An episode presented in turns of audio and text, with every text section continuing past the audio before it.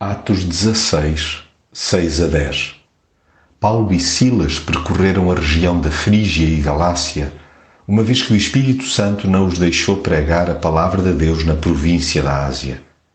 Quando chegaram à fronteira de Mísia, tentaram ir para Bitínia, mas o Espírito de Jesus não os deixou. Atravessaram então a Mísia e foram até ao porto de Troade. Durante a noite, Paulo teve uma visão viu um homem da Macedónia de pé que lhe pedia: Venha à Macedónia ajudar-nos. Logo a seguir à visão de Paulo, preparámo-nos para partir imediatamente para a Macedónia, convencidos de que Deus nos estava a chamar para lá irmos anunciar o Evangelho. Há alturas que o Espírito Santo barra o trajeto que delineamos.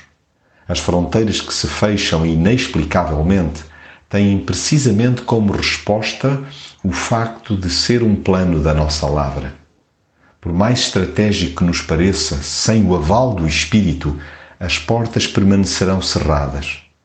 Só porque presumimos que Jesus venha a ser acolhido de braços abertos, não quer dizer que essas oportunidades de o dar a conhecer se concretizem.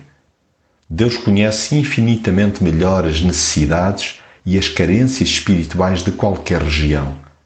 Há que dar ouvidos ao Espírito.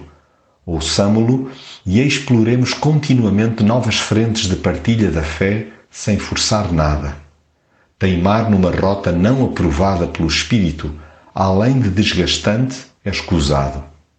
Garanta-se antes apurada prontidão para ajudarmos quem solicita a nossa presença Deixemos-nos conduzir para paragens onde Deus está a gerar incômodo e a sensibilizar corações.